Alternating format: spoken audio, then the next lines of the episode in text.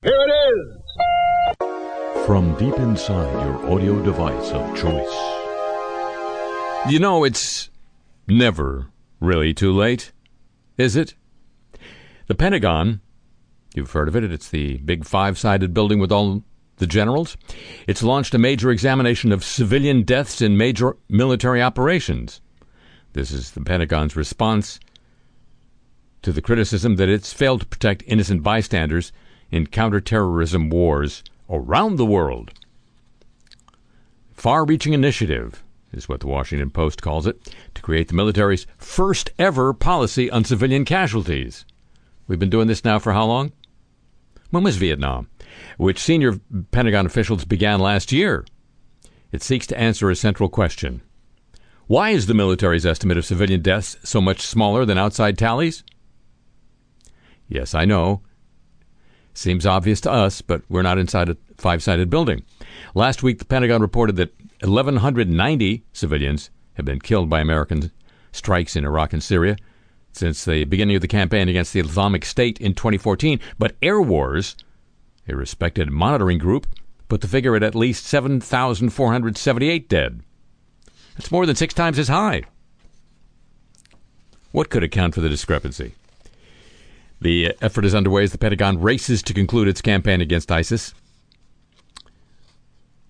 While officials have described the targeting of the Islamic State as the most precise in history, and we haven't ever heard that before, a high civilian death toll has fueled questions about whether the president's bare knuckled approach has resulted in greater loss of life. When was Vietnam? Over the past year, officials from across the military have reviewed the way the Pentagon plans and constructs airstrikes its procedures for handling allegations of civilian deaths, and decisions about when to acknowledge errant strikes. That's in the Never file. The assessment comes as lawmakers press the military to improve its handling of non combatant deaths because that's a bad look. That study's existence and findings have not previously been made public. It recommends a more open, standardized investigations process, but it does not seek to determine the root cause of a spike in casualties during the peak of the operations against IS. Why would you want to know that? Watchdog groups see the effort as a hopeful sign, but remain concerned it could reaffirm existing problems or fall short of the substantial change the Pentagon leaders say they want. The Pentagon has now started admitting details on strike dates and locations since um, the upsurge in strikes after Trump's December 16th declaration that he wants to get out of there, making it harder for outside groups to verify casualty reports. Military officials cited operational concerns for the shift but didn't provide details. The study, back to that study, says the military has not adequately used outside information to verify whether civilians have died processes, it says, for examining allegations varied between geographic commands, like the ones where the war is going on. Individuals familiar with the study say there's a disagreement among its authors over how critical the report should be. Some believed it missed an opportunity to directly address shortcomings. Others said a scathing analysis might lead operational commanders to dismiss it out of hand. You know, like they would. These differences are visible in discussion of the system for distinguishing between combatants and civilians. The study states that the positive identification process, which relies on drone imagery or intel, has sufficient guidance and structure and therefore doesn't increase the risk. That assertion is disputed in a lengthy footnote by several authors who describe it as a primary culprit. If investigators rely on the same information to investigate a strike as they did to rule out the presence of civilians ahead of time, these authors argued, how could they possibly reach a conclusion that civilians had died? The Never Too Late Department, always open here on Hello, Welcome to the Show.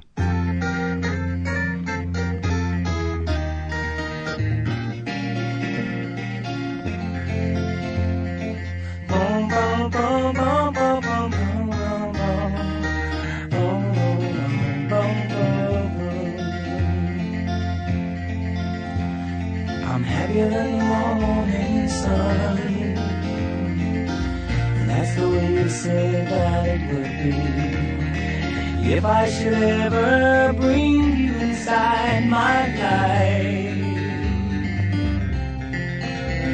I'm happier than the morning sun, and that's the way said that would be if I should ever bring you inside my life.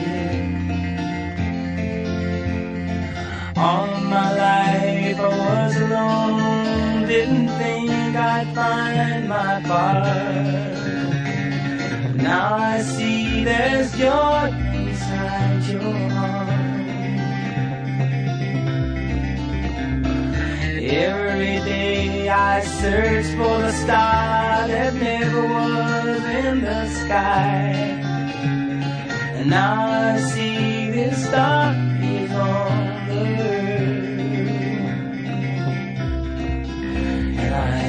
happier the morning sun. And that's what you said that's what you told me. If I gave you a chance to come inside my life. I, I am happier than the morning sun. And that's the way it will always be. Ever since the day you came inside my life.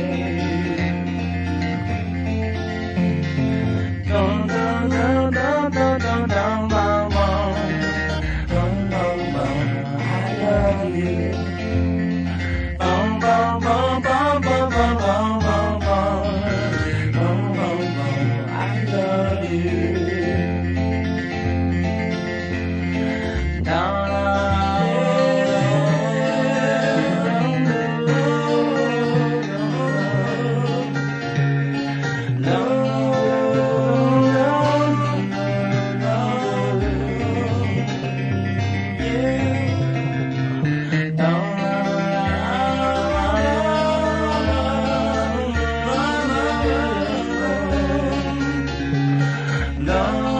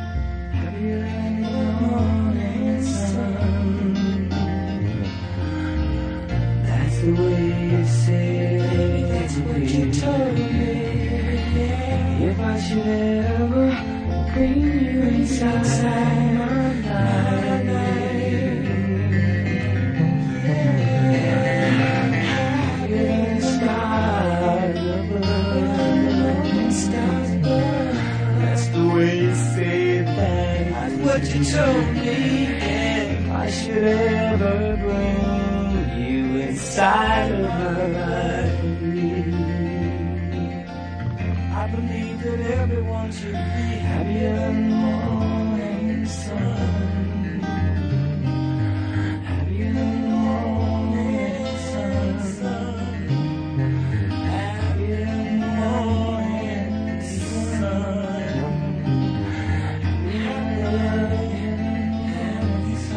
From Southern California, Santa Monica, the home of the homeless, I'm Harry Shearer, welcoming you to this edition of the show. Our house is a very, very, very smart house. So smart. In the case of low cost smart light bulbs investigated by limited results. The issue isn't what they do while connected, but what they keep in their tiny brains. And how. And how. All the bulbs they tested proved to have no real security at all, protecting the information kept on the chips inside. This is a report from TechCrunch.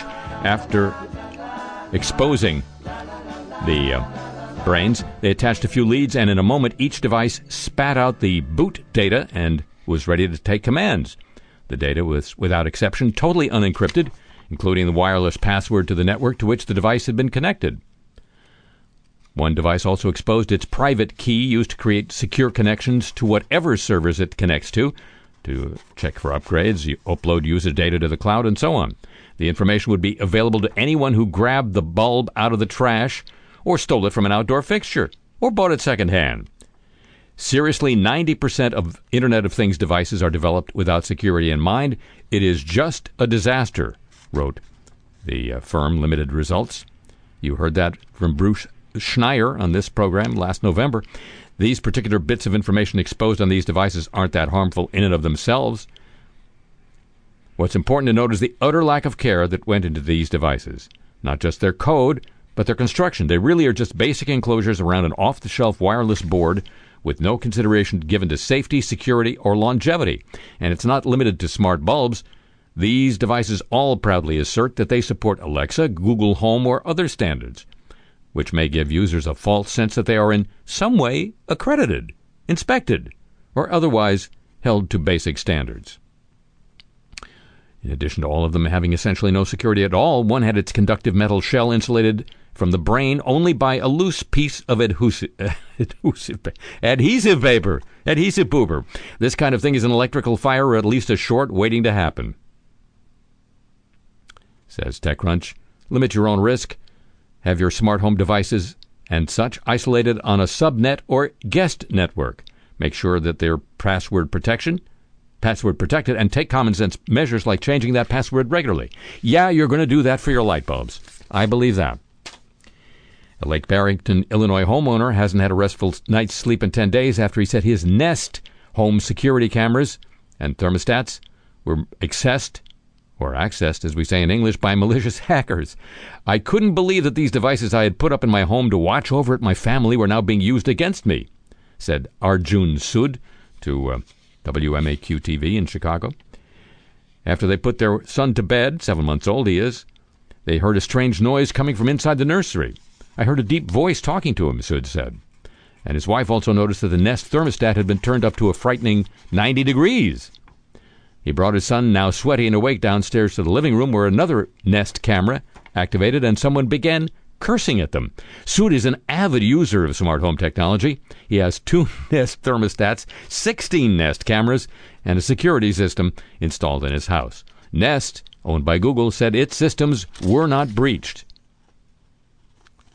Sud said he did not have two factor authentic- authentication, which Google recommends, because he didn't know it was an option. He said Google and Nest should have alerted him of this added level of protection and notified him when someone else accessed his account. Yeah, and there should be world peace. Many IoT products, as we've noted, have notoriously lacked security. There have been a number of incidents since the beginning of this year, including a, a hack, here again, of Nest security cameras that allowed the hackers to urge owners to subscribe to a YouTube channel run by PewDiePie. Even more worryingly, another Nest owner was told that North Korean missiles were en route to major U.S. cities. We told you about that a couple of weeks ago. Japan's take up, adoption of Internet of Things is lower than that of most countries. More than 50% of the cyber attacks it, uh, it detected last year involved Internet of Things things, according to Forbes. Yes, you're going to have a smart house. Now, news of the godly. You better you better sit down. You better get a cup of coffee. You better plump up a pillow behind your lower back. And uh, you might watch out for whiplash. This this week's news of the godly. Pope Francis has admitted that priests have sexually abused nuns. In one case, the nuns were kept as sex slaves. He said in that case, his predecessor, Pope Benedict, was forced to shut down an entire congregation of nuns who were being abused by priests. It's the first time Pope has acknowledged the sexual abuse of nuns by the clergy. He said the church was attempting to address the problem,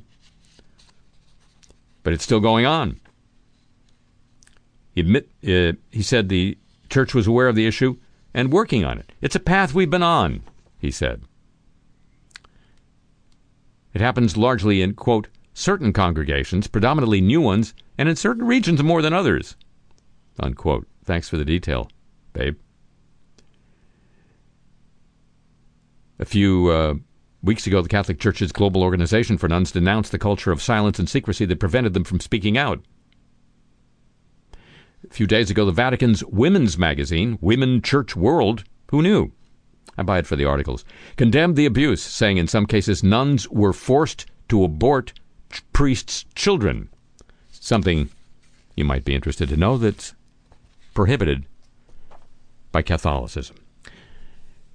But more whiplash ahead. A Vatican official who handled sex abuse cases for the church has quit two months after being accused of sexual abuse. Hermann Geissler resigned from his position as chief of staff of the Congregation for the Doctrine of the Faith. That body handles discipline and sexual abuse cases. He maintained his innocence, but said he was resigning to protect the church, to limit the damage already done to the congregation and to his community. Last year, a former nun accused an unnamed priest of making sexual advances toward her while in the confessional. Doris Wagner, the woman, later identified the priest to be Mr. Geissler, according to the National Catholic Reporter. Now, you know the Pope, the aforementioned Francis the Talking Pope, has uh, announced and is preparing to convene an unprecedented summit on sexual abuse this month. It's viewed as among the most pivotal moments of his papacy, according to the Washington Post. The Vatican is now cautioning folks not to expect too much. Said Francis, I permit myself to say I've perceived a bit of an inflated expectation. We need to deflate the expectations. So the the press office, now renamed the Deflation Office, released a statement calling the meeting just one stage in a 15-year journey. The Pope described his goal as educating bishops on the problem of abuse and how to handle it, which advocates say the Church has talked about for years. Vatican watchers say it's unclear whether the Church can emerge from the summit with concrete policymaking reforms that have been urged by advocates, like changes in canon law or new mechanisms that aim to hold accountable bishops who cover up abuse. We all will be holding our breath for that, of course. But, speaking of bishops, the Vatican received information in 2015 and 2017 that an Argentine bishop close to Pope Francis had taken naked selfies, exhibited obscene behavior, and had been accused of misconduct with seminarians, according to his former vicar. This undermines Vatican claims that allegations of sexual abuse were only made a few months ago. Francis accepted Bishop Gustavo Zanchetta's resignation a year and a half ago after priests in the nor- northern Argentine diocese of Oran complained about his authoritarian rule, and a former vicar, seminary rector, you got a vicar and a rector, and another prelate provided reports to the Vatican alleging abuses of power, inappropriate behavior, and sexual harassment of adult seminarians. Scandal over Zanchetta is the latest to implicate Francis as he and the hierarchy as a whole face this unprecedented crisis of confidence over handling of cases of clergy sexual abuse. Pope's decision to allow Zanchetta to resign quietly, then promote him to number two position in one of the Vatican's most sensitive offices, has raised questions again about whether the Pope turned a blind eye to misconduct of his allies and dismissed allegations against them as ideological attacks. A northern Wisconsin priest admitted in 1983 that he sexually abused a child. The local sheriff's department referred the case to a Catholic bishop instead of prosecutors, according to uh, the Wausau Daily Herald. Thomas Erickson, priest at St. Peter's in the town of Winter, was questioned after a local family reported he had exposed himself to one of their children, according to a 36 year old report from the sheriff's department. He admitted a day after the report was filed that he had assaulted the child, but he was allowed to leave the sheriff's department offices to report to the bishop, George Albert Hammes. He evaded arrest and criminal charges until last November, even though more victims came forward to investigators in the county eight years ago, and the former priest again confessed two years ago to molesting boys in the early 1980s. When he left the sheriff's department and reported the bishop, he was placed on sick leave for four years and then moved to Minneapolis. he left the priesthood in 1989 after a civil case against a diocese led to a $3 million settlement with two victims. Erickson is now 71. He was arrested in November in Minneapolis and faces four separate charges stemming from his time at St. Peter's, two charges of second degree assault of an un- unconscious victim, one count of first degree sexual assault of a child, one count of second degree sexual assault of a child. None of those involves the victim from the 1983 Sheriff's Department report. He's been busy. He's been busy. After accusations of sex abuse, the Vatican has laicized American Richard Daschbach, a former missionary who ran orphan- orphanages in East Timor for 27 years.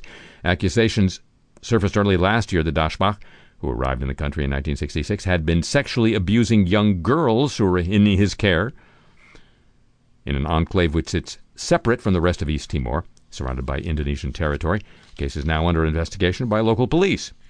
This is the first time that uh, case of sexual abuse of minors by a member of the Catholic clergy has come to light in East Timor. The two orphanages are currently home to about 120 children. Hundreds more have passed through their doors, among other portals, over the years. The Vatican received the accusations in March 2018 Former priest resisted being sent back to East Timor for several days. He was suspended and forbidden to perform his priestly celebrations. While the order conducted its investigation on behalf of the Vatican, the police were informed shortly afterward. Catholic leaders in Texas, as you know, by now perhaps, identified 286 priests and others accused of sexually abusing children, a number that represents one of the largest collections of names to be released since that grand jury report in Pennsylvania released the names in that state last year. Of course, Texas is a big state. One of the biggest. 14 dioceses in Texas named those credibly accused of abuse or abused of abuse. The only diocese not to provide names, Fort Worth, did so more than a decade ago and provided an updated accounting in October. Only a handful of states have had every diocese release names. Most of them have only one or two Catholic districts. News of the godly. You, you, you can, if you haven't been sitting down, you can sit down now. Otherwise, get up. News of the godly, a copyrighted feature of this broadcast. Now, news of our freedom loving friends in Saudi Arabia, the land of 15,000 princes. Count them. Returning from her fact finding mission, mission to Turkey, a UN investigator concluded this week that Saudi officials likely perpetrated the, quote, brutal and premeditated killing, unquote, of Washington Post journalist Jamal Khashoggi. The murder of him and the sheer brutality of it has brought irreversible tragedy to his loved ones, says the UN Special Rapporteur on extrajudicial, summary, or arbitrary executions. It is also, she added, raising a number of international implications which demand the urgent attention of the international community, including the UN. She traveled to Turkey's capital city, Ankara, as well as Istanbul, the city where the murder occurred. British barrister Helena Kennedy, forensics expert Duarte Nuno Vieira, and homicide investigator Paul Johnston accompanied the UN investigator and have been continuing their investigation inside of Turkey. They'll release their full findings in June. Their preliminary findings accuse Saudi Arabia of impeding Turkey's investigation. Diplomatic immunity was never supposed to work this way, said the UN investigator. The circumstances of the killing, she said, and the response by state representatives in its aftermath may be described as, quote, immunity for impunity, unquote. Boy, there's a slogan. Some beer picked that up. and run with it. Saudi Arabia is detaining female activists in cruel and inhumane conditions that meet the threshold of torture under both international and Saudi law, a committee of three British MPs has found. Notice the absence of Americans in these investigations and reports. Interesting, ain't it? The conclusions indicate growing unease among Western allies over alleged rights abuses among under Crown Prince Mohammed bin Bonesaw, the kingdom's de facto leader, this report from The Guardian. The ad hoc panel sought access to eight jailed women to assess their welfare, but received no response from the Saudi ambassador. The panel's report concludes that the detainees, female activists arrested last spring, advocating for allowing women to drive, had been subjected to cruel and inhumane treatment, including steep sleep deprivation, assault, threats to life, and solitary confinement. Their treatment is likely to amount to torture, says this report. I would say that just sounds like good old fashioned enhanced interrogation. The report says if they're not provided with urgent access to medical assistance, they are at risk of developing long term health conditions. Eh, tell it to Dick Cheney. Culpability rests not only with the direct perpetrators, but also those who are responsible for or acquiesce in it, it says. The Saudi authorities at the highest levels could, in principle, be responsible for the crime of torture.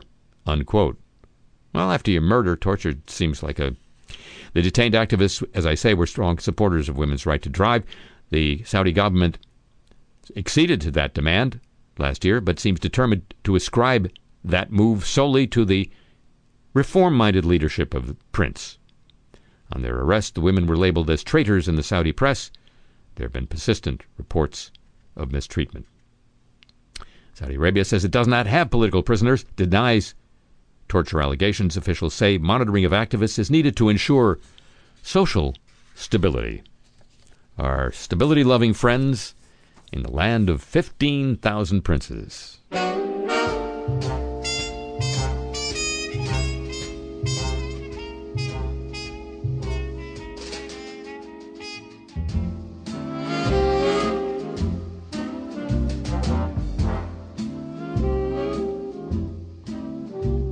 If the nightingales could sing like you, they'd sing much sweeter than they do.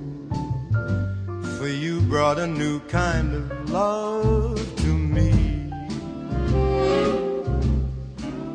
And if the Sandman brought me dreams of you, I'd want to sleep my whole life through. You brought a new love to me.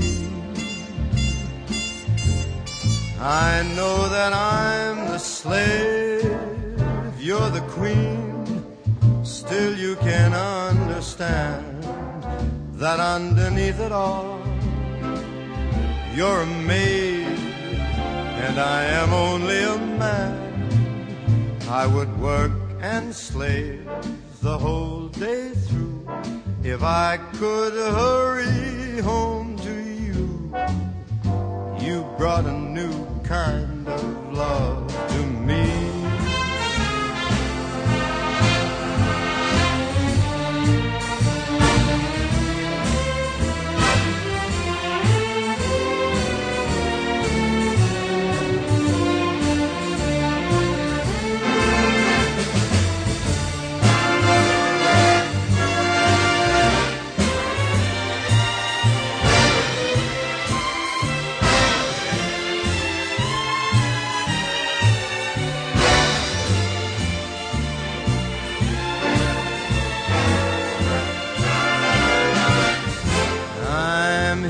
That I'm the slave, you're the queen.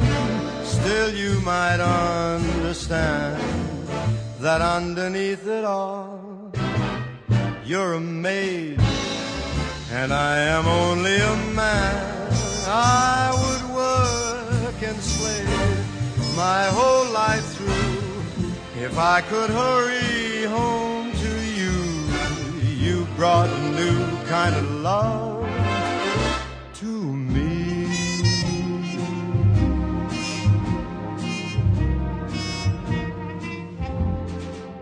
From Santa Monica, this is Le Show. So this week we learned through a um, report from CNN. Do you know the international channel that CNN has? They have actual news on it, not just panels of people arguing. It's amazing. Wait till they find out. And they had a report this week to the effect that see if this rings a bell. Military equipment supplied by the United States to the Saudi led, there's that word again, Saudi led coalition fighting against the Houthi rebels in Yemen. That military equipment is either um, being lost or redistributed and finding its way to rebel militias. No, that didn't. Ha- that's not what happened in Syria. Oh yeah, it is. It is. It, it was and is. So it's um, maybe it's a system. President President Trump gave his State of the Union, his delayed State of the Union address this week to a joint session of Congress and Supreme Court and other dignitaries. Uh, I'm sure they didn't notice that something about his teleprompter reading was just a little goofy. I think in the delay in the scheduling, you know, it was supposed to happen a week or two ago before the uh, shutdown. They they uh, forgot to put back in the little things that said change of subject before a paragraph that changed the subject. So you had the repeated experience of hearing President Trump continue as if on the same topic, yet instead switching topics dramatically. Maybe it just improved uh, co- uh, comprehension in the audience. I don't know. But to me, the more interesting story of the week concerning the occupant of the White House was from Axios.com, an online news source, which exclusively published the private schedules of the president, president for the last three months. Trump, an early riser, usually spends the first five hours of the day in what's called executive time. That's time that's not scheduled for any particular event. Each day's schedule places him in location Oval Office between 8 and 11 a.m., but uh, Trump, who often wakes before 6, is never in the Oval Office during those hours, according to six sources with direct knowledge. Instead, he spends his mornings in the residence watching TV, reading the papers, responding to what he sees and reads by phoning aides, members of Congress, friends, and informal advisors. Some days, executive time totally predominates. For instance, he had one hour of scheduled meetings on January 18th and seven hours of executive time. The day after the midterms, he had 30 minutes for a chief of staff meeting, more than seven hours for executive time. Former Chief of Staff John Kelly introduced the concept of executive time because the president hated being locked into a regular schedule. Responding to Axios' reporting, White House Press Secretary Sarah Sanders said, While he spends much of his average day in scheduled meetings, events, and calls, there's time to allow for a more creative environment that has helped make him the most productive president in modern history. Unquote.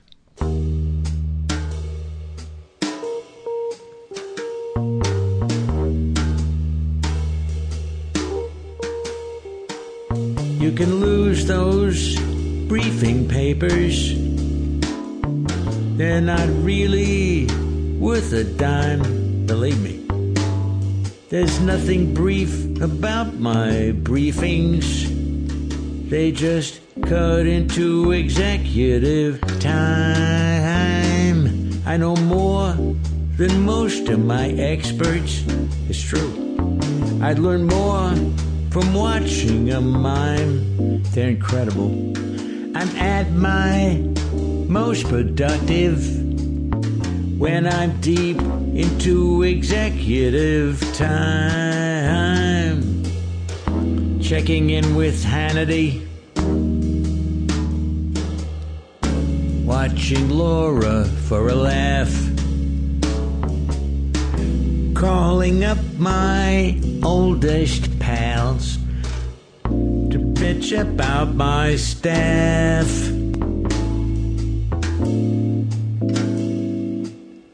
I'm safe for most of each day from that swamp filled with incredible slime. Cause for me, there's no time like executive time. Executive time.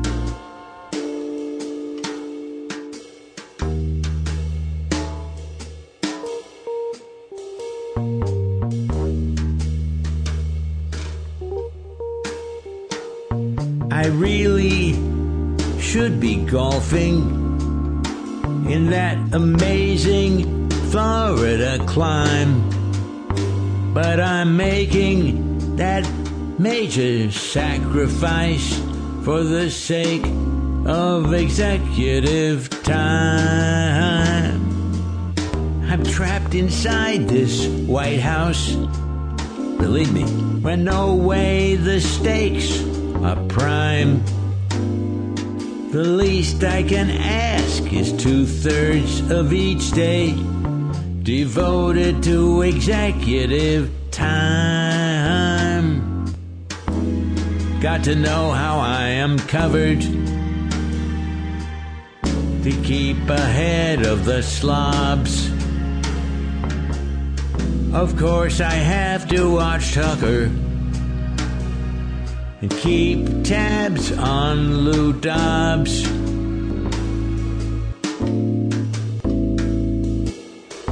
Got to think about who to attack as an obstructor and a wrecker.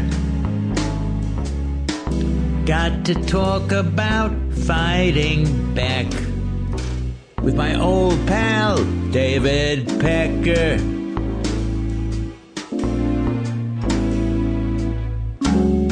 I'm safe for most of each day from that swamp filled with incredible slime.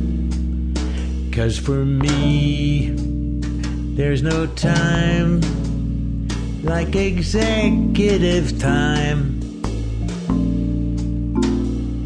Executive time.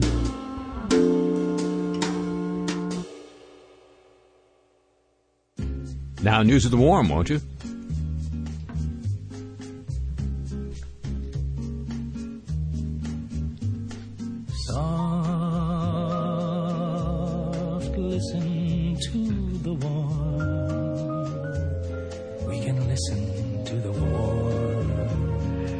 Sounds so inviting, doesn't it? Rescuers are caring for 2,000 flamingo chicks. Man, I want to give me a flamingo chick to. No, sorry. After they were abandoned by their parents in South Africa, according to conservationists. The baby birds breeds were left in sweltering heat when the water dried up in a dam in the northern Cape province, according to the BBC. They had to be transported 590 miles by air to a conservation center in Cape Town. They're being carefully looked after until they're healthy enough to return to their home in the wild.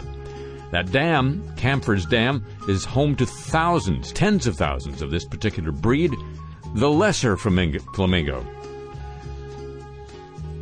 That's the uh, evil of two lesser flamingos. But harsh summer heat and a reported lack of water being pumped into the dam caused the area to dry up. It's not known exactly why this caused so many adult flamingos to abandon their chicks. Yeah, I can guess. When news of the birds first broke at the end of last month, experts from the SPCA and other welfare groups immediately inspected the site to see what they could do. The tiny birds were then flown to different places where they could be cared for, including Cape Town. Footage from the Cape Town Center shows the tiny flamingos splashing about and occasionally pecking each other in little dishes of water. They're recovering well and will eventually be released back into the dam. So that's the good news is the little flamingos survived. The drying up. Researchers found a large number of Himalayan glaciers will melt even if ambitious Paris Climate Agreement goals are met. The thaw is expected to have a big effect on Asia, disrupting river flows in China and India, according to uh, Agence France Presse and Reuters. Scientists have warned that two thirds of the world's, world's third pole will disappear by 2100 if governments fail to rein in greenhouse gas emissions. A five year study by the International Center for Integrated Mountain Development, the ICIMOD, the reported that according to the current trajectory, emissions will lead to 5 degrees of global warming when the century turns. This will have a drastic effect on the ecosystems in the Hindu Kush Himalaya region. That mountain area spans eight countries Afghan, your Afghanistan, your Bangladesh, your Bhutan, China, India, your Myanmar, Nepal, and Pakistan. It's home to Mount Everest and K2, the two highest peaks in the world. It's also home to t- some 250 million people and directly or indirectly affects a billion and a half others living in the areas below the mountains. Global warming, according to ICIMOD's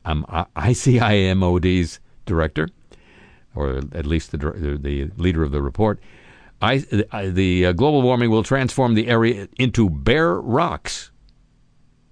This is the climate crisis you haven't heard of, he said. Global, global warming is on track to transform the frigid glacier covered mountain peaks of the KHK, cutting across eight countries, to bare rocks in a little less than a century. Even if governments take ambitious steps under the Paris Agreement, one third of the ice will melt, according to the study. The glaciers feed into 10 of the world's most important river systems. Thawing would have an impact on food and energy production, as well as pollution. The region, according to the report, will need billions of dollars per year in order to adapt to climate change. And of course, that will be readily available. Be- Scientists have warned that California should brace for more wildfire as global warming drives longer bouts of hot, dry weather. Now, researchers at UC San Diego's Scripps Institute of Oceanography have found a positive trend when it comes to SoCal's battle against destructive blazes. The Santa Ana winds, routinely whipping up walls of flame through brush covered hillsides, will probably be tempered in coming decades as a result of climate change, according to a study last week in Geophysical Research Letters. According to the study, Santa Ana winds will become about 18% less frequent toward the end of the ch- century if climate change is unabated. For fire, at least this element that determines risk carries some good news, says a co author of the study. The rate of such strong wind events will decrease specifically in the fall and spring. You know, that's when they happen. Anyway, the number of Santa Ana wind events could be nearly cut in half in September and October by mid century, and in April and May, about 40% less. Now the war on coal. It's uh, catching fire, you might say, if you were that careless with your words. Germany, one of the world's biggest consumers of coal, will shut down all 84 of its coal fired power plants over the next 19 years to meet its commitments in the fight against climate change. The announcement marked a significant ship, shift for Europe's largest country, a nation that had long led in cutting CO2 emissions before turning into a laggard in recent years and badly missing its targets. Coal plants account for 40% of Germany's electricity. That's uh, down from years when coal dominated power production. The plan includes some $45 billion in spending to mitigate the pain in coal regions. It's a big moment for climate policy in Germany that could make the country a leader once again in fighting climate change, said a professor for energy economics at the German Institute for Economic Research. It's also an important signal for the world that Germany is again getting serious about climate change. A very big industrial nation that depends so much on coal is switching it off. The decision to quit coal follows the move by the German government to shut down all its nuclear power plants by 2022. That was recklessly that was harshly criticized as reckless by business leaders who worried that it would raise electricity prices and make their industries less competitive. They also pointed out that no other major industrial country followed Germany's lead. The plan to eliminate coal as well as nuclear means Germany will be counting on renewable energy to provide 65 to 80 percent of the country's power by 2040. Last year, renewables overtook coal as the leading source, now providing 41 percent of Germany's electric power. And it's not just Germany. An Australian court this week delivered a landmark ruling rejecting plans to build a coal mine on grounds it would worsen climate change. Chief Justice said a planned open cut coal mine in New South Wales would be in the wrong place at the wrong time. This ruling by the New South Wales Land and Environment Court was uh, notable for citing not only local impacts of building the proposed mine, but also secondary climate change impacts of the eventual use of the coal. Quote, it matters not that this aggregate of the project's greenhouse gas emissions may represent a small fraction of the global total, the justice said. Not every natural resource needs to be exploited. The case was unusual in referring to the 2015 Paris Agreement and calling climate scientists to testify. Australia's surface temperature had increased by average 1 degree centigrade over the last century.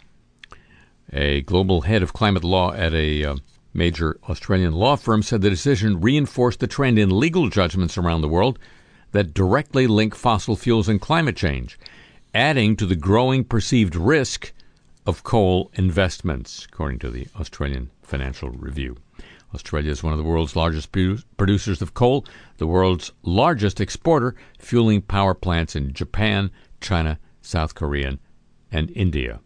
It is a judgment of enormous significance, said a solicitor for the Environmental Defender's Office, which represented local residents against the project.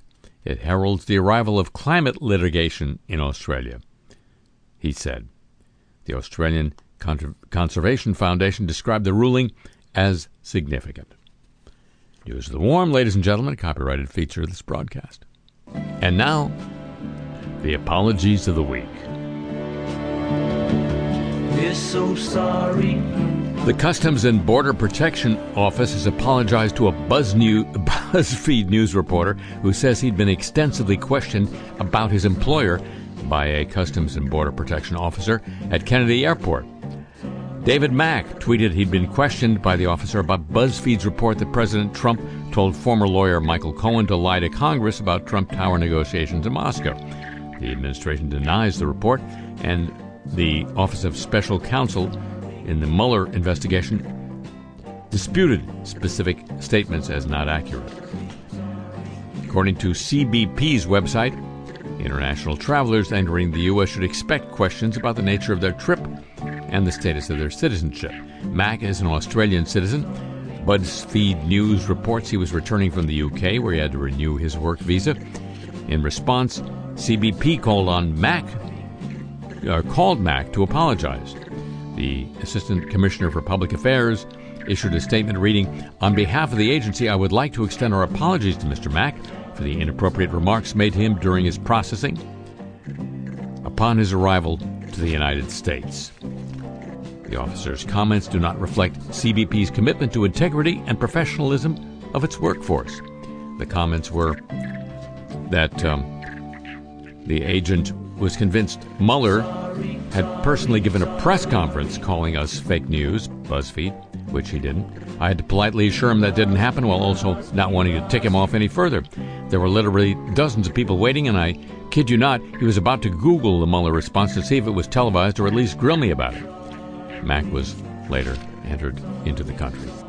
International Ski Federation President Gianfranco Kasper has apologized to athletes for the controversy caused after he claimed it is easier to organize the Olympics in countries governed by a dictatorship. The 75 year old Swiss said the comment was, quote, not meant to be taken literally, but that he took, quote, full responsibility for the drama caused to international ski federations are currently taking place. Kasper claimed he was sorry that focus had been taken away from the athletes. In an interview with a Swiss German newspaper, he was quoted as saying, Dictators can organize events such as this without asking the people's permission. For us, everything is easier in dictatorships. Plenty has been written about bad in flight meals. Air India's latest gastronomic fail just might take the biscuit. A passenger on a recent Mumbai bound flight from Bhopal discovered a large cockroach in his breakfast. The passenger said he found the intruder in a lentil based vegetable stew. I informed the crew, but they ignored me, he told the Times of India. I even objected to their serving food to others, but to no avail. Another passenger tweeted a picture of the offending dish with the caption, Cockroach in food served at Air India flight. The images very clearly show a large cockroach removed from the dish and covered in stew. The airline has since apologized for the incident, issuing a statement on social media. We sincerely apologize for the incident where our valued passenger had a disappointing experience with the meal. Air India always endeavors to ensure our passengers enjoy our services. We've taken serious note of this incident. We have a zero tolerance policy in this respect and have initiated corrective action internally, and we're in touch with the aggrieved passenger. Zero tolerance towards cockroaches. Imagine that. I can.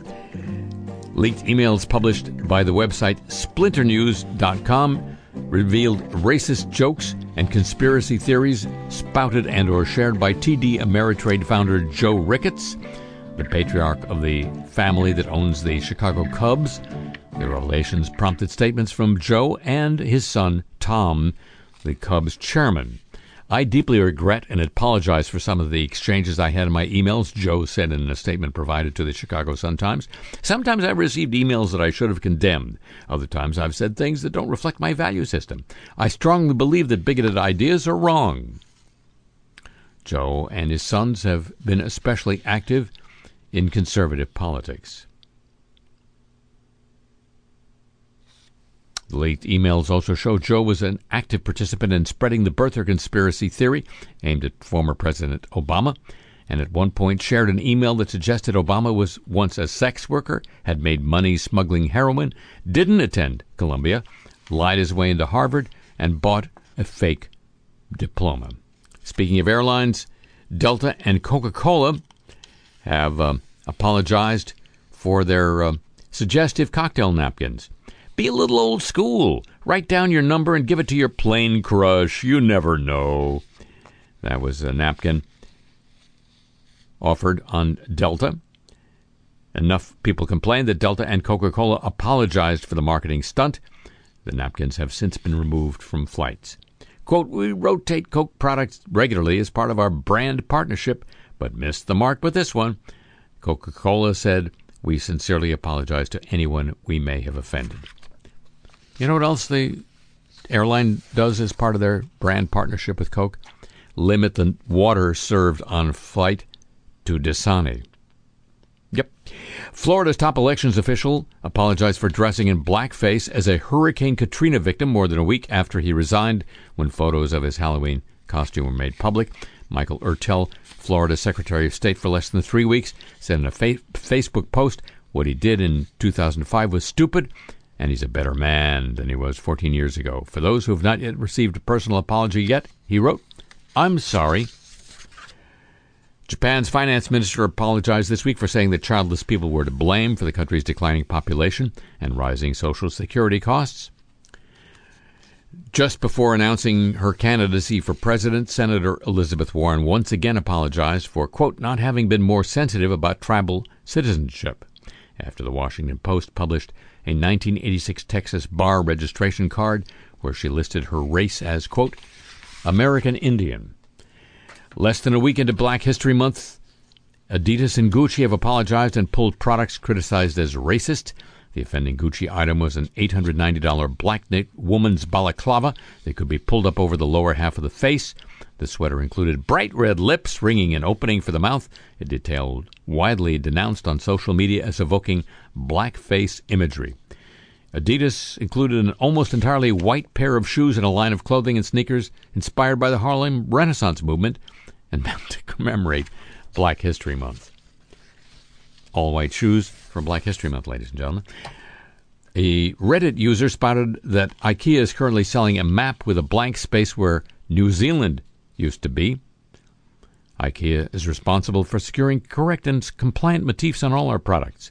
We regret this mistake and apologize. We'll take the necessary actions, and the product is now being phased out from our shelves. Quote IKEA. Wells Fargo customers erupted on social media as the bank apologized for the second time in a week for problems with its online banking and mobile app. A city council member from a Dallas suburb called Representative Alexandria Ocasio Cortez a bimbo. The apologies of the week, ladies and gentlemen, a copyrighted feature of this broadcast.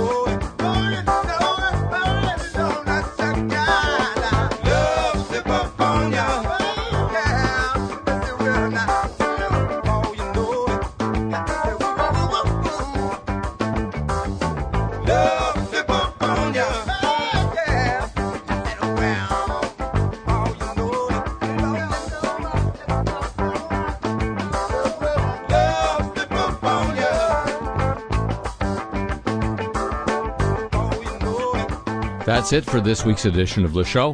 Back next week at the same time on radio and whenever you want it on your audio device of choice. And it would be just like all of us getting a lot of executive time if you would agree to join with me then. Would you? Already, thank you very much. Uh huh. Tip of the show chapeau to the San Diego, Pittsburgh, Chicago, and Hawaii desks. Thanks to Pam Halstead and to Thomas Walsh at WWNO New Orleans. The email address of this program, your chance to get Cars I Talk t shirts, and the playlist of the music heard here on, all at harryshearer.com. And I'm on Twitter at the Harry Shearer. This was the uh, Valentine's Day edition of the program. So this week, don't send a card, send a link or a smoky link. The show comes to you from Century of Progress Productions and originates through the facilities of WWNO, New Orleans flagship station of the Change is Easy radio network. So long from Santa Monica.